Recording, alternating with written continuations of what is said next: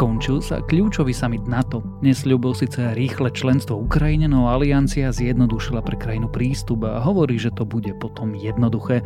Zároveň potvrdila, že vo vojne s Ruskom jej bude aj naďalej pomáhať. Dnes teda spoločne zistíme, čo sa tam dialo.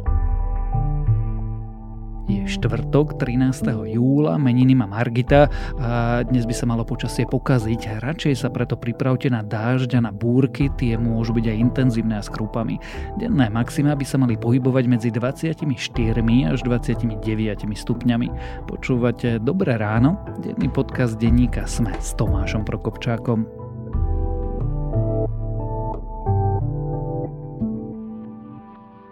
Ak hľadáte miesto, kde vás počas leta nič nevyruší, čakáme vás pod Tatrami v 5-hviezdičkovom butik hoteli Lomnica s individuálnym prístupom nášho starostlivého personálu a top službami. U nás nájdete umenie na každom kroku, na tanieri, v pohári aj na stenách. Vyberte si u nás zážitok podľa vašich predstav a oddychujte v hoteli s oceňovanou gastronómiou a zážitkovým fine diningom. Dýchberúce výhľady a svetová kvalita vás čakajú na www.hotellomnica.sk.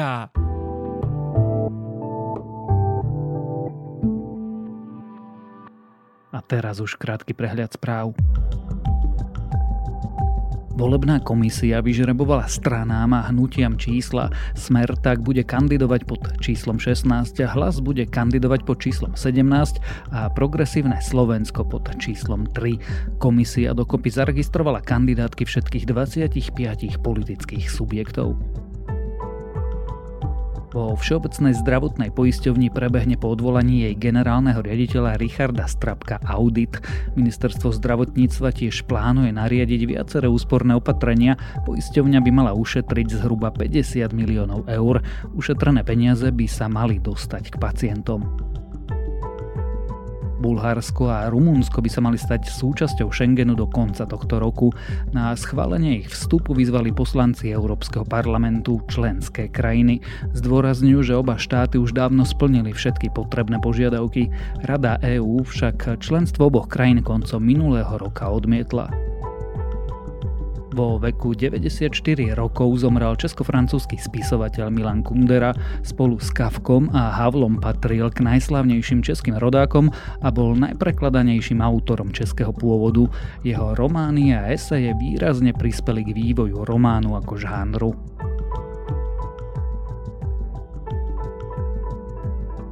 Ak vás tieto správy zaujali, viac takých nájdete na webe Sme.sk alebo v aplikácii Denníka Sme.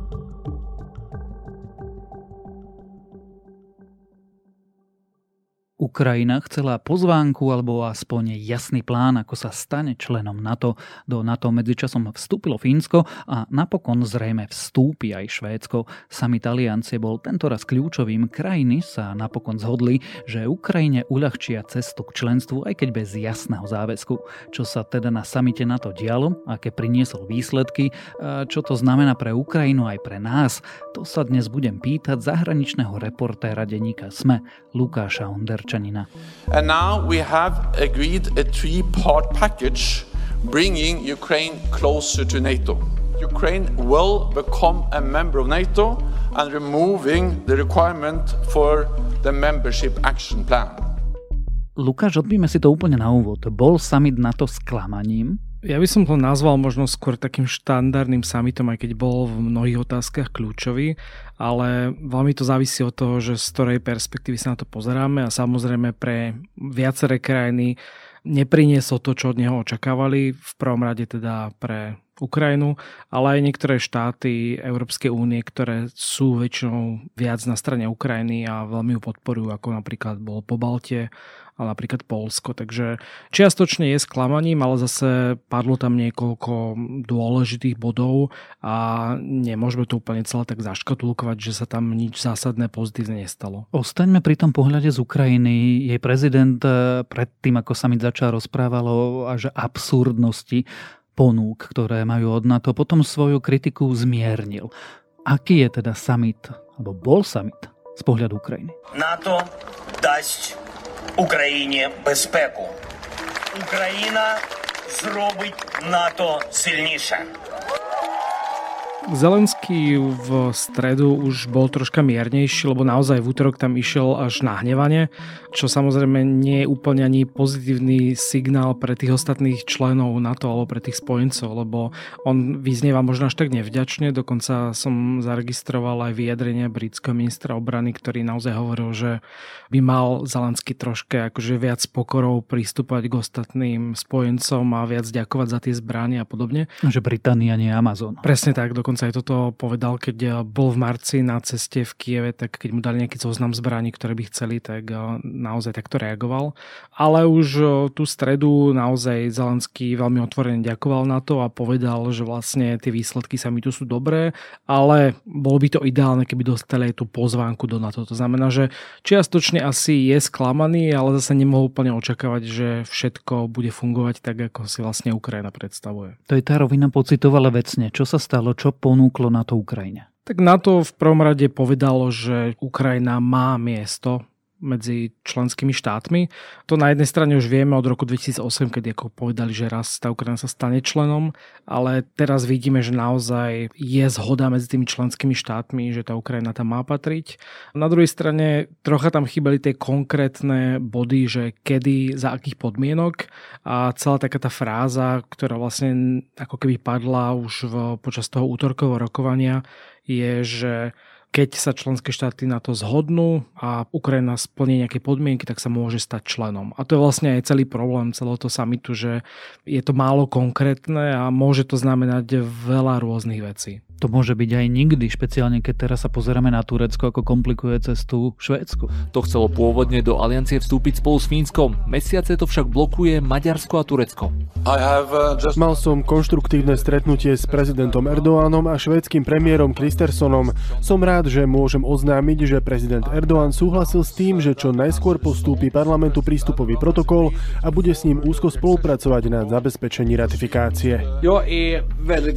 Som veľmi šťastný. Urobili sme veľký krok k formálnej ratifikácii členstva Švédska v NATO.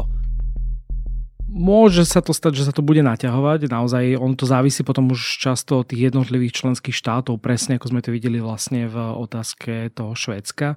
Ale na druhej strane môže to byť aj to, že tá Ukrajina keď raz skončí vojna, tak e, to nebude mať také komplikované, ako to mali predchádzajúce štáty. Jeden z tých krokov je, že sa zrušil taký dvojstupňový proces, taký akčný plán, ktorý musel napríklad e, Čierna hora alebo Macedónsko vlastne dlhé roky plniť a už Fíni a Švedi tento plán obišli a teraz Ukrajina ho nemusí plniť, takže bude to určite jednoduchšie, ale neznamená to, že nemôže alebo že nemusí robiť viaceré reformy, čo sa týka nejakej korupcie v armáde, celkovo možno fungovania krajiny, takže nie je to, že teraz pustíme Ukrajinu v momente, ako vojna skončí. Môžem to zjednodušiť tak, že to opíšem slovami vstúpite, až sa rozhodneme, že vstúpite, ale keď sa rozhodneme, bude to jednoduchšie. V podstate sa to tak dá charakterizovať a obidve strany si uvedomujú, a to je potrebné dosť dôrazniť, že tá Ukrajina nevstúpi do NATO teraz, keď je vojna. A to vlastne Kiev normálne otvorene priznáva, lebo to by znamenalo, že sa dostávame vlastne do priamej konfrontácie s Ruskom do vojny. Takže to myslím si, že obe strany majú jasne povedané medzi sebou, že to sa nestane, ale Ukrajina by rada videla nejaký taký dlhodobejší plán, možno prísľub, že áno, skončí vojna a potom to bude trvať jeden rok, kým splníte toto a vtedy môžete byť členom. A vieme toto povedať, že keď tá vojna s Ruskom skončí, Ukrajina sa stane členom NATO? Nevieme, lebo v prvom rade naozaj to závisí od tých členských štátov a tie vlády sa takisto môžu zmeniť. To, že máme teraz eh, v podstate väčšine európskych štátov krajiny, ktoré v zásade podporujú to členstvo, tak eh, nemusí to platiť o 2 3 roky. Ani o 3 mesiace po našich voľbách. Presne, takisto aj u nás sa to môže zmeniť. Ukrajina nepatrí do NATO. Je veľmi dôležité dať Ukrajine bezpečnostné záruky, tak z východu, ako aj zo západu ale je veľmi dôležité, aby existoval nejaký nárazník medzi NATO a Ruskou federáciou a tento nárazník by mala tvoriť e, Ukrajina samostatná, suverená, so všetkým, čo k tomu samozrejme patrí.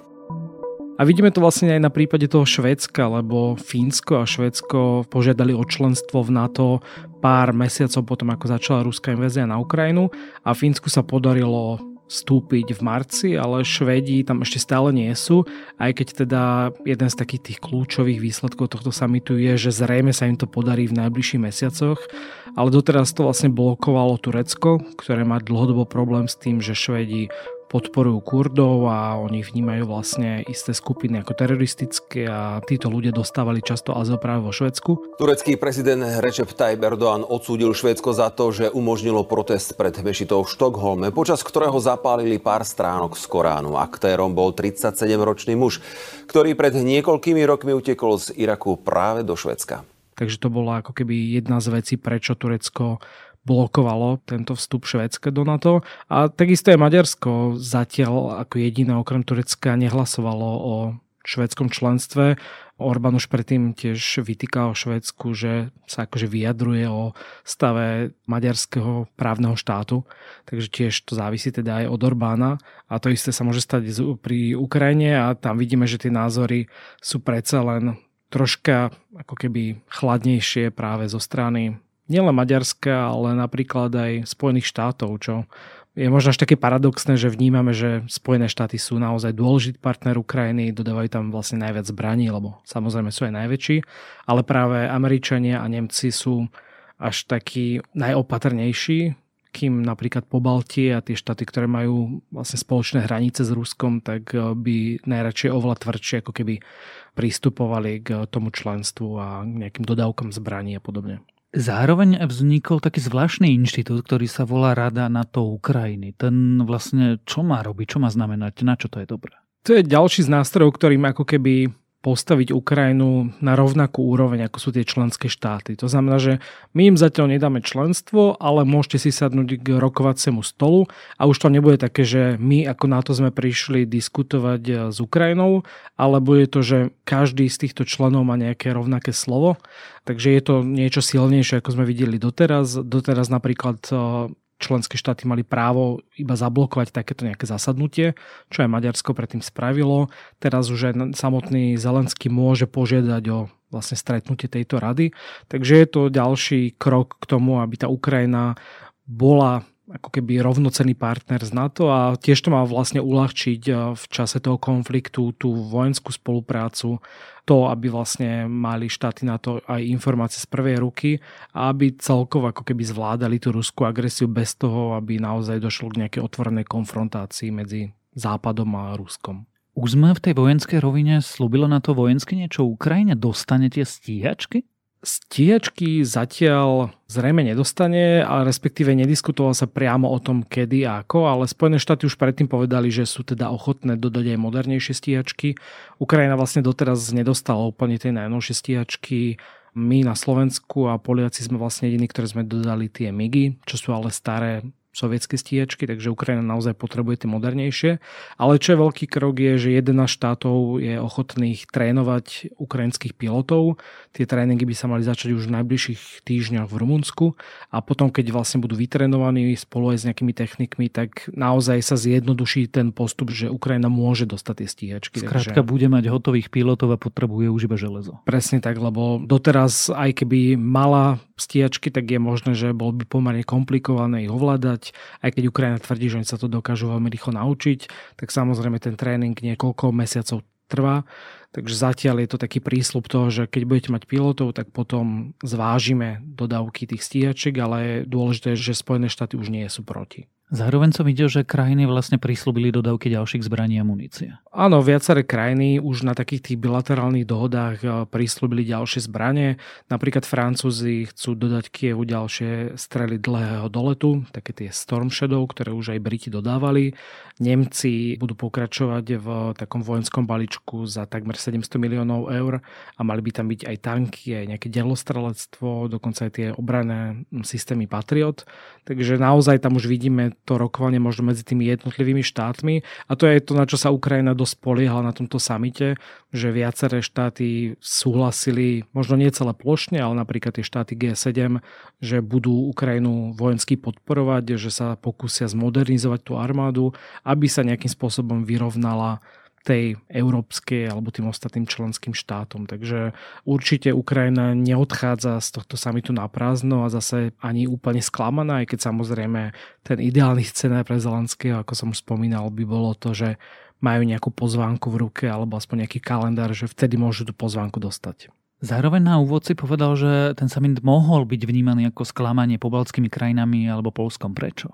Lebo pobaltské štáty veľmi otvorene podporujú členstvo Ukrajiny v NATO. Bol to vidieť aj počas toho samitu. Vo Vilniuse viali, že stovky ukrajinských vlajok to je dokonca aj bez toho samitu tam predtým je veľmi otvorená podpora Ukrajiny, aj keď to porovnám so Slovenskom, tak naozaj to tam vidieť. Všetky autobusy MHD tam majú ukrajinské vlajočky, každá verejná budova má ukrajinskú vlajku, takže naozaj tá podpora zo strany Litvy je veľmi silná, podobne aj z ostatných pobaltských štátov a napríklad aj Polska.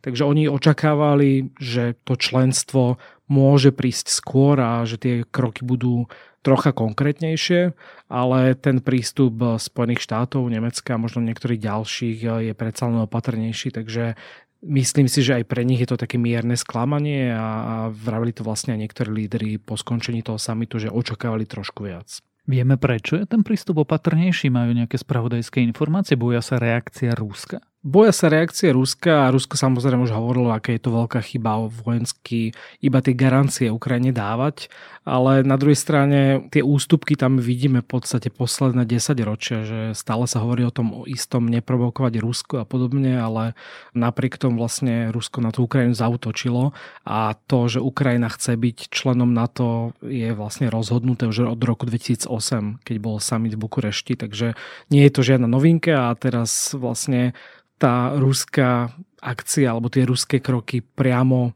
akože vyzvali alebo donútili ďalšie štáty vstúpiť do NATO. Videli sme to v prípade Fínska a Švedska, ktoré dlhé roky nechceli a nepotrebovali byť v NATO a v podstate v priebehu pár týždňov tam tak výrazne narastla tá podpora, že podali tú prihlášku a v podstate za pár mesiacov už obidve krajiny by tam mali byť a tá hranica s Ruskom, medzi NATO a Ruskom sa vlastne zdvojnásobila. Takže napriek tým ako keby výhražkám Ruska Rusko robí všetko preto, aby sa to na to zjednotilo a bolo čoraz silnejšie. Je to geopolitický génius. Švédsko bude teda členom NATO. Ty si o výhradách Turecka už hovoril a potom veľmi bizarný postoj má aj to Maďarsko, nie že by na jeho postoj záležalo.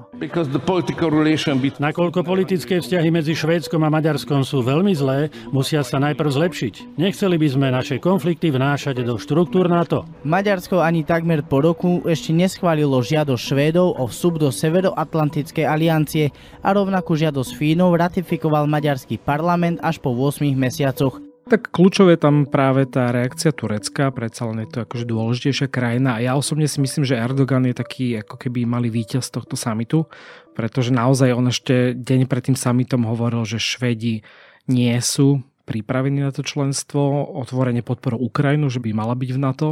Niekoľkokrát podviedol Rusko, s ktorým stále veľmi otvorene spolupracuje, ale napríklad e, odovzdal Ukrajine vojnových zajacov, ktorí mali byť podľa nejakej dohody s Ruskom odovzdaní až po skončení vojny a dokonca dodávajú nejaké drony Ukrajine. Takže Erdogan začína veľmi tak kľúčkovať z jednej strany na druhú a evidentne chce byť troška viac členom západu Dokonca pôvodne podmienil tú podporu Švédsku tým, že by chcel znova vstúpiť do EÚ, alebo teda otvoriť tie rokovania o tureckom vstupe do EÚ.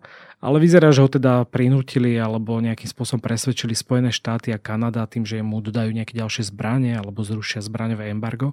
Takže naozaj Erdogan odchádza z tohto samitu posilnený a ukazuje, že môže mať ako keby rozhodné slovo aj v tej budúcnosti na to a vlastne využije na to všetky nástroje, ktoré mal. Je víťazom teda Turecko úplne jednoznačne? V podstate asi väčším ako Ukrajina, ale zase aj Ukrajina naozaj, že neodchádza s prázdnymi rukami a veľa vecí tam dosiahla a nikdy nemala bližšie k NATO ako po tomto samite. Čo tento samit NATO znamená pre Slovensko? Tak ukázal v prvom rade relatívne jednotu v tom, že tie štáty na to sú ochotné podporiť Ukrajinu v NATO a to bola aj slovenská pozícia. Je to dosť kľúčové aj predtým, že na jeseň sa tá naša geopolitická situácia troška môže zmeniť, závisí to veľmi od novej vlády, ale iba to ten signál, že susedná krajina má našu podporu, je veľmi dôležitá a teda ukázal to aj Volodymyr Zelenský tým, že bol v Bratislave ešte pár dní pred tým summitom. Takže minimálne ten vzťah s Ukrajinou na tej politickej úrovni, aj keď možno ho necítime až tak v nejakých prieskumoch, tak je veľmi dôležitý aj pre tú stabilitu a viacerí aj politológovia vravia, že to členstvo Ukrajiny v NATO by bolo pre nás dobré, aj keď to nemusí byť najlepšie riešenie, ale mať silnú krajinu, ktorá má veľmi dobrú armádu, v podstate jedinú vycvičenú v takomto boji. Hneď vedľa nás je lepšie mať ako keby v jednom spolku, ako je nechať niekde tak na periférii. A napríklad ako Robert Fico hovoril, že to má byť nejaký nárazník medzi Ruskom a NATO, tak pre nás by to bola práve že skôr asi nevýhoda. Asi pre nás by bolo výhodnejšie, keby ten nárazník bol v NATO a my, my sme neboli tá krajina, ktorá má tú hranicu. Presne tak. Zároveň to znamená pre nás, že partneri potvrdili svoje záväzky voči nám a prídu sem ďalší zahraniční vojaci? Zaregistroval som, že majú prísť vojaci zo Španielska prvýkrát na Slovensko, ale nie som si istý, či sa tam dohodla nejaká väčšia prítomnosť. Už teraz tu máme vojakov a myslím si, že napríklad okolité štáty sú oveľa zapálenejšie, čo sa týka mať napríklad dokonca aj trvalé základne, takže pokiaľ NATO alebo teda členské štáty chcú, tak eh, naozaj tých vojakov môžu dostať eh, napríklad na Pobalti alebo v Polsku, kde naozaj sú tomu otvorenejšie ako na Slovensku, ale v každom prípade tá prítomnosť eh, tu je silnejšia ako tu bola pred vojnou. Dopadol ten summit tak, ako sa predpokladal? Ja si myslím, že áno, lebo experti predpokladali, že Ukrajina nezíska všetko, čo by chcela to samozrejme nie je ani úplne reálne, takže preto si nemyslím, že to bolo až také sklamanie z takéhoto všeobecného hľadiska. O samite NATO, ktorý bol kľúčovým a ktorý určil, ako bude vyzerať nielen naša obrana, ale aj asi vojna medzi Ukrajinou a Ruskom, sme sa rozprávali s reportérom denníka SME, Lukášom Onderčaninom.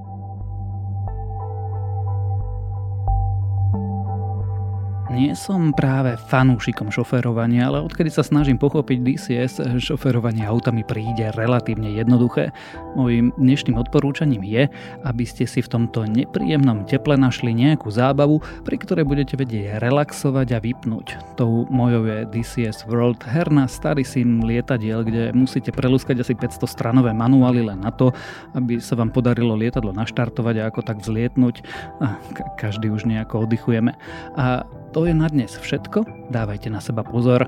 Počúvali ste Dobré ráno, denný podcast denníka Sme s Tomášom Prokopčákom a pripomínam, že dnes vychádzajú aj nové epizódy podcastov Index a Ľudskosť.